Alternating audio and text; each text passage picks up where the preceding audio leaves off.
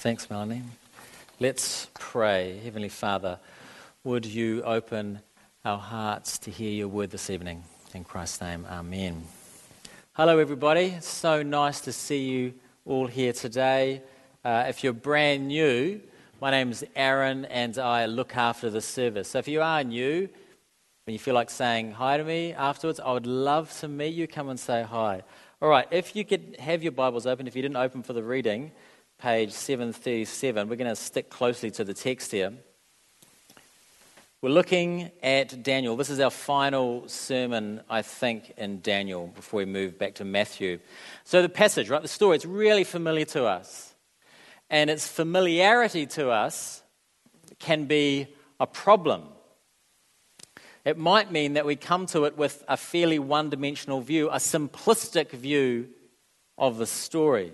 It's a bit like David and Goliath, I think. We've heard it so many times, David and Goliath. And we can, we can read David and Goliath and think, well, it's about being brave.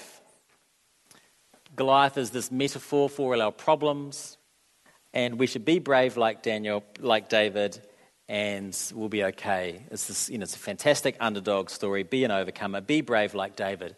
So that's a fine message. But it's not the point of David and Goliath. And the Goliath story, taken into context, who are we supposed to identify with in the story of David and Goliath? I mean, it's not Goliath. It's not David. It's not David either. In that story, we're the soldiers. We're the soldiers on the sideline who have no hope in the face of an enormous enemy. We're people without hope. We are people who need someone to fight on our behalf for us because we can't win that fight. That's the point of David and Goliath. It's the story of the gospel. It's the same with the lion's den story. It can suffer like the Goliath story from a sort of one dimensional interpretation. Daniel is great. Be like Daniel. Now, however, uh, I actually think he is held up as somewhat of a model for us, but I think that's only part of the story. I think the main thrust of the story, when you follow the narrative, the main thrust of the story, the climax of the story, surrounds this question Will Daniel be saved? Will God save Daniel? That's the central question of the story. So let's get into it. Bit of context first. Uh, so, as predicted earlier in the story of Daniel, remember the, the, if you're around, there was the statue made of lots of different materials, and gold and clay and iron and stone and stuff, and it, you know, it all broke apart. And it was this sort of word that King Nebuchadnezzar's empire would fall. And sure enough, it does. Uh, in the space of three verses, uh, the world is being run now by the Persians. And Darius is in charge. He obviously really likes Daniel. He's promoted to one of the three most powerful men in the empire. And how is Daniel going to go with this? Will he compromise? Remember, the whole book, the book as a whole, is, is targeted towards God's people who are in exile. How's Daniel going to do? like other Israelites who were tempted to give up their faith. Uh, Jerusalem has fallen, obviously. The temple, which they had so much hope in, is rubble. Uh, they're under the thumb of a new ruler. How are they going to live? Are they going to forget God's promise to renew all things, or are they just going to get on with their lives, uh, make the most of it, live for themselves, and assimilate into the Persian culture? It's a very tempting thing to do. It certainly make life easier. And that's our question too. How do we live in our culture? How do we live in a culture committed to pluralism and uh, to many gods and many moralities? And here is where Daniel is really helpful to us in our context today. See, one of the great things about Daniel, as an example to us, as a side theme in Daniel, is this: is his wonderful faithfulness. And he was faithful to the end. See, at this point in the story, if you, if you read it and you follow the dates, Daniel's probably like 80 years old at this point. It's remarkable. So at the start of a story, you're thinking, is he going to fail late? Like David. like so many of these other sort of Old Testament giants. No, he doesn't. Verse 4, it says that he was a faithful man. It's a great reminder to us that we never get past the need to be watchful. We never get to the point in our Christian journey when we can just sort of relax and cruise. We must be always watchful for sin creeping into our life. We must be always watchful for selfishness creeping into our heart. We must be always watchful for little idols. Our hearts are idol making machines. We must be watchful for these things, even late even if it had a good start. Daniel was faithful. And it seems one of the keys to his faithfulness, one of the keys was his prayer life. And we get some really interesting details about Daniel's prayer life in verse 10, if you could sort of slide your eyes over that little part. But first, do you remember what led up to him praying? What led up to Daniel praying? Well, uh, Daniel's doing very well, you remember. However, due to some professional jealousy and probably some racism, some folks wanted to take Daniel down. He was the foreigner. He, he's described by his conspirators as the exile, right? He's a foreigner doing better than the locals. That's the kind of thing that makes some people angry. It made Daniel a target. And it's a story played out all over the world, isn't it? People who are thinking about their life and thinking it should be better than this. Who do I blame? I'll blame the immigrant and there's no shortage of people in North America with that attitude at the moment, but that's an aside. So let's move on. Uh, I'm an immigrant. Why aren't people trying to take me down? I think I'm not successful enough. I take that personally, by the way, that you're not t- trying to take me out. So these guys looked at Daniel, and what do they do? The first thing they try and do is they try and find him committing a crime. Like they try and find him doing something really stupid. And they can't. And the first thing they do is they look for some corruption in him because they assume he's just like them. They assume that he is corrupt. But Daniel's not. He's just brilliant, isn't he? He's living out this Jeremiah 29 principle. I'm not talking about Jeremiah 29 11 which is I know the plans I have for you, the plans to prosper and give you a hope, etc., etc., etc. It's all it's the, the lesser known Jeremiah 29 stuff. Uh, in Jeremiah, God is talking to these people he's sent into exile, and they have a couple of great temptations, these people. One temptation is to sort of cut themselves off completely from society, the other temptation is to assimilate totally into that culture. And God says, no. Through Jeremiah, he says, no. God says, be engaged in the city but keep your identity. That's a great word, isn't it? Be engaged in the city, but keep your identity. Let me read from Jeremiah 29, the lesser known Jeremiah 29. This is about sort of 4, 5, and 6 ish. Thus says the Lord of hosts, the God of Israel, to all the exiles whom I have sent into exile from Jerusalem to Babylon build houses. This is what God's saying to his exiles build houses, live in them, plant gardens, eat the produce, take wives and sons and daughters, and take wives for your sons, and give your daughters in marriage, and bear sons and daughters, and multiply and do not decrease, but seek the welfare of the city where I have sent you into exile. Say it again. Seek the welfare of the city where I have sent you into exile and pray to the Lord on its behalf. For in its welfare you will find your welfare. That's just that's fantastic, isn't it? In the New Testament, when Jesus talks about this stuff, he describes, he describes Christians as salt. And salt was not a flavor, it was a preservative. You added salt to things that you thought would go rotten. Let's be salt. This is what Daniel was doing. He was doing the best job he could for that place. He was seeking the welfare of the city. And these other guys, they hated him. They were probably skimming off the taxes they were collecting a little bit for themselves. In verse 2, it talks about that the king suffered no loss. He, he hired these three guys so he would suffer no loss. Daniel was doing his best so the king would not get ripped off. So, anyway, these guys, they can't find a crime. Daniel's doing brilliantly, and he's a good and he's an honest man. And so they do something quite clever. They invent a crime, they make a new law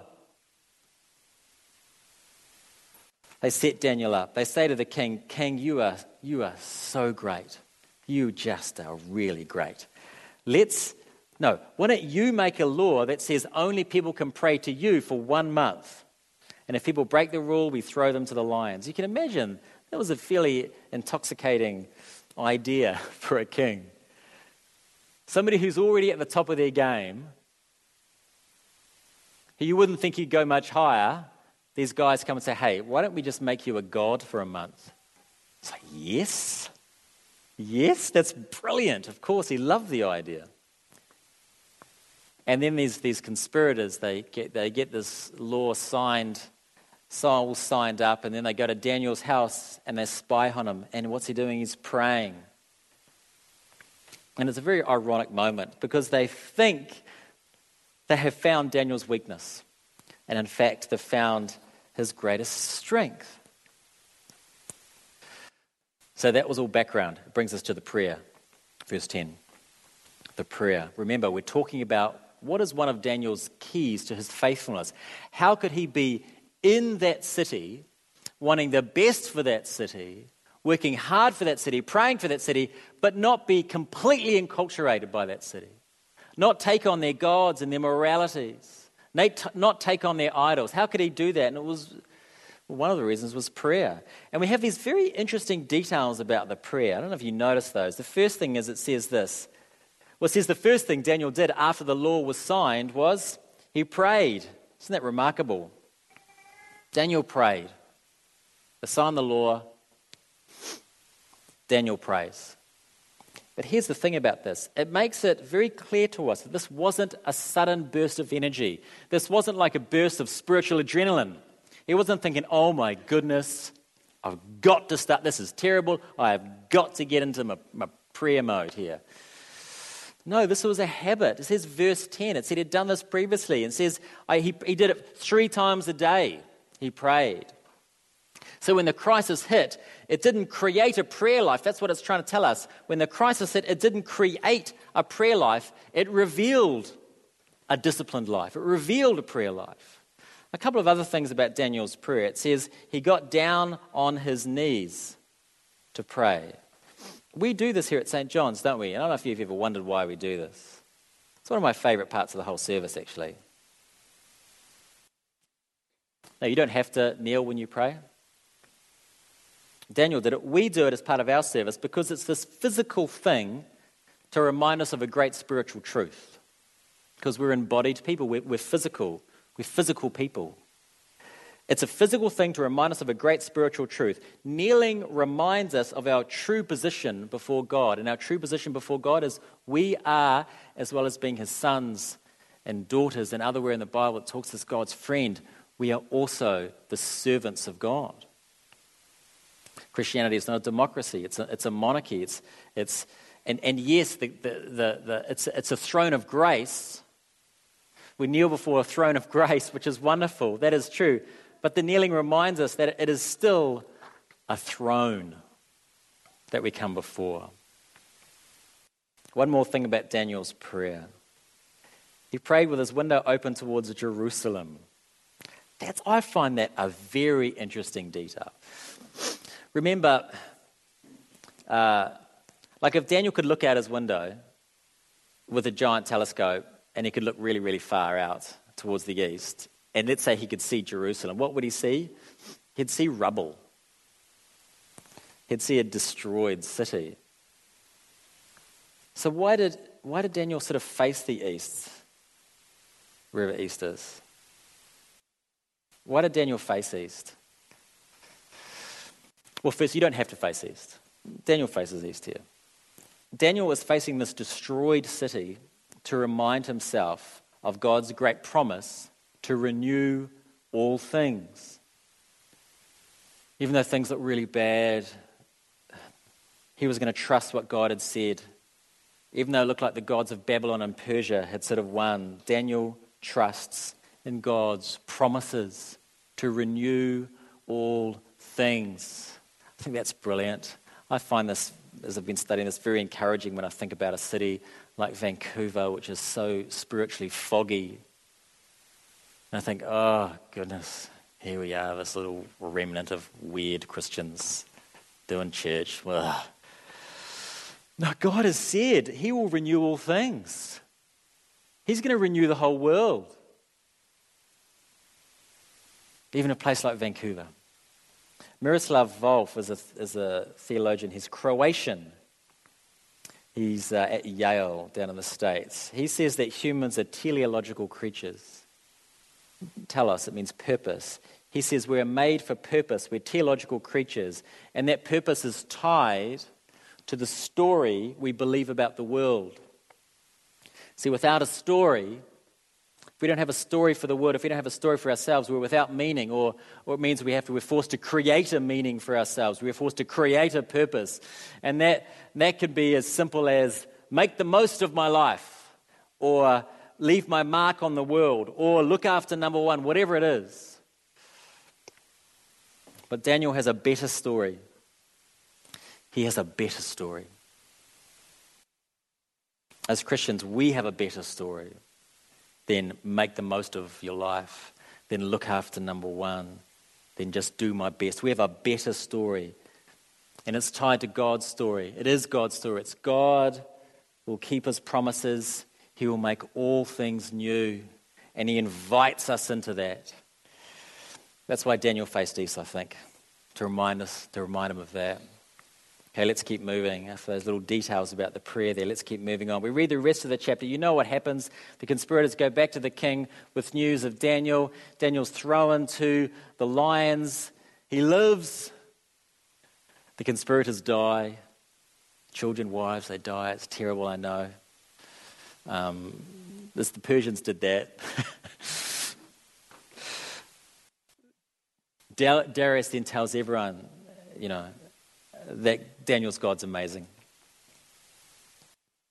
Now, if you dig a little bit deeper into the story, though, and you look at the sort of the details, it's, it's again, I know this use this word a lot, interesting, but it is very interesting to me what is focused on in that second half of the story and what is not focused on in the second half of the story. For example, you would think you'd hear about Daniel's time with the lions, right? That's the interesting story. With the lions. What's he doing? Is he freaking out? Like, how does that, what happens? But we don't. What do we hear about? We hear about the king's sleepless night. We don't hear about Daniel's emotions. We hear about the king's who's having this really tough time. Isn't that interesting? We hear it's all about the anguish of the king, not so much Daniel's problems. Daniel's in the den. He's in the den. And we hear about the king's rough sleep. Why? Because it's trying to show us how weak the king is. This king, he's weak. So the conspirators, remember, they come to the king and they remind him of the law, and he goes, Oh, yeah, totally, that's a great law. I love that law. It's fantastic. It's the best law ever. And then they spring the whole Daniel thing on him. Daniel broke the law. Verse 14, it says here Then the king, when he heard these words, was much distressed and set his mind to deliver Daniel. And he labored until the sun went down to rescue him, and no one could make him happy. There was no respite. He was really sad about this. He couldn't, he couldn't save Daniel, he couldn't protect Daniel from the lion's den.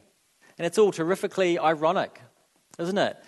The law the king signed made him feel like a god, but it actually forces him to do something he doesn't want to do. In his sort of attempt to grasp at absolute power, ends up he's just a puppet. So we go on and hear about his sleepless night and his fasting and all that. Now, why do we need these details? Again, we have to be very clear what the passage is trying to communicate to us. That even the most powerful man in the world, Darius, couldn't save Daniel. He was trapped, his hands were tied. Only, only God could save Daniel. Only God could rescue Daniel. And he did. And the king wrote this, wrote to everyone he knew, telling them about this. And it's important to remember that these like miracles we hear about, these are not just naked displays of power. It's not like, oh, God can do a cool thing. Look at the cool thing he did with the animals. No, the, the miracles of the Bible are always signs. They're always trying to tell us something. And in this case, the message is the God of Daniel saves, and only the God of Daniel saves. And it's wonderful how Darius describes it in verses sort of 26 ish to 27. God of Daniel, He is the living God, enduring forever. His kingdom shall never be destroyed, and His dominion shall never be to the end, and His dominion shall be to the end. He delivers, He rescues, He works signs and wonders in heaven and earth. He who saved Daniel from the power of the lions. It captures this, the story in the shape of Daniel's obedience. There really is a God who is alive and doing stuff, and he will outlast all of the empires and has. He will outlast Vancouver, he will outlast the Enlightenment, he will outlast the sort of neo pluralistic society, he will outlast the West and the East, he will outlast it all. He's the king above all kings, and he's the king, on top of that, who saves people, who saved us from an eternity without him. This is the gospel, right? This is the gospel. I don't know if you picked up on this, and I'm almost finished here, but it's not hard to see parallels with the story of Christ. There's a group of conspirators who want a very important person dead. There's a weak king who can't save Darius, Pilate. There's capital punishment, there's a death sentence.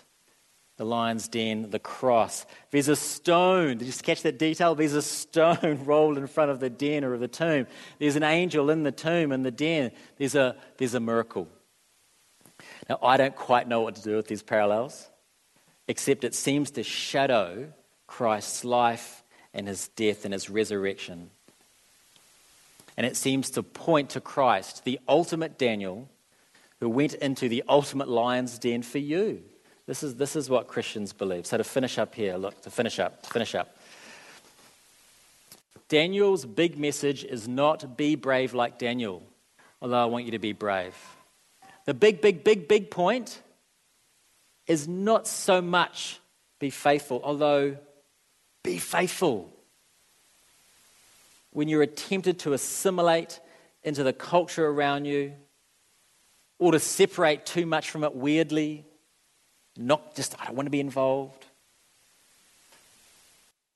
Remember the better story that we have. There is a God who came to us, who came to us in the lion's den, will come again and renew all things. It's the story of Daniel. There is no hope outside of the God of Daniel. Consider where you're putting your hope. Amen.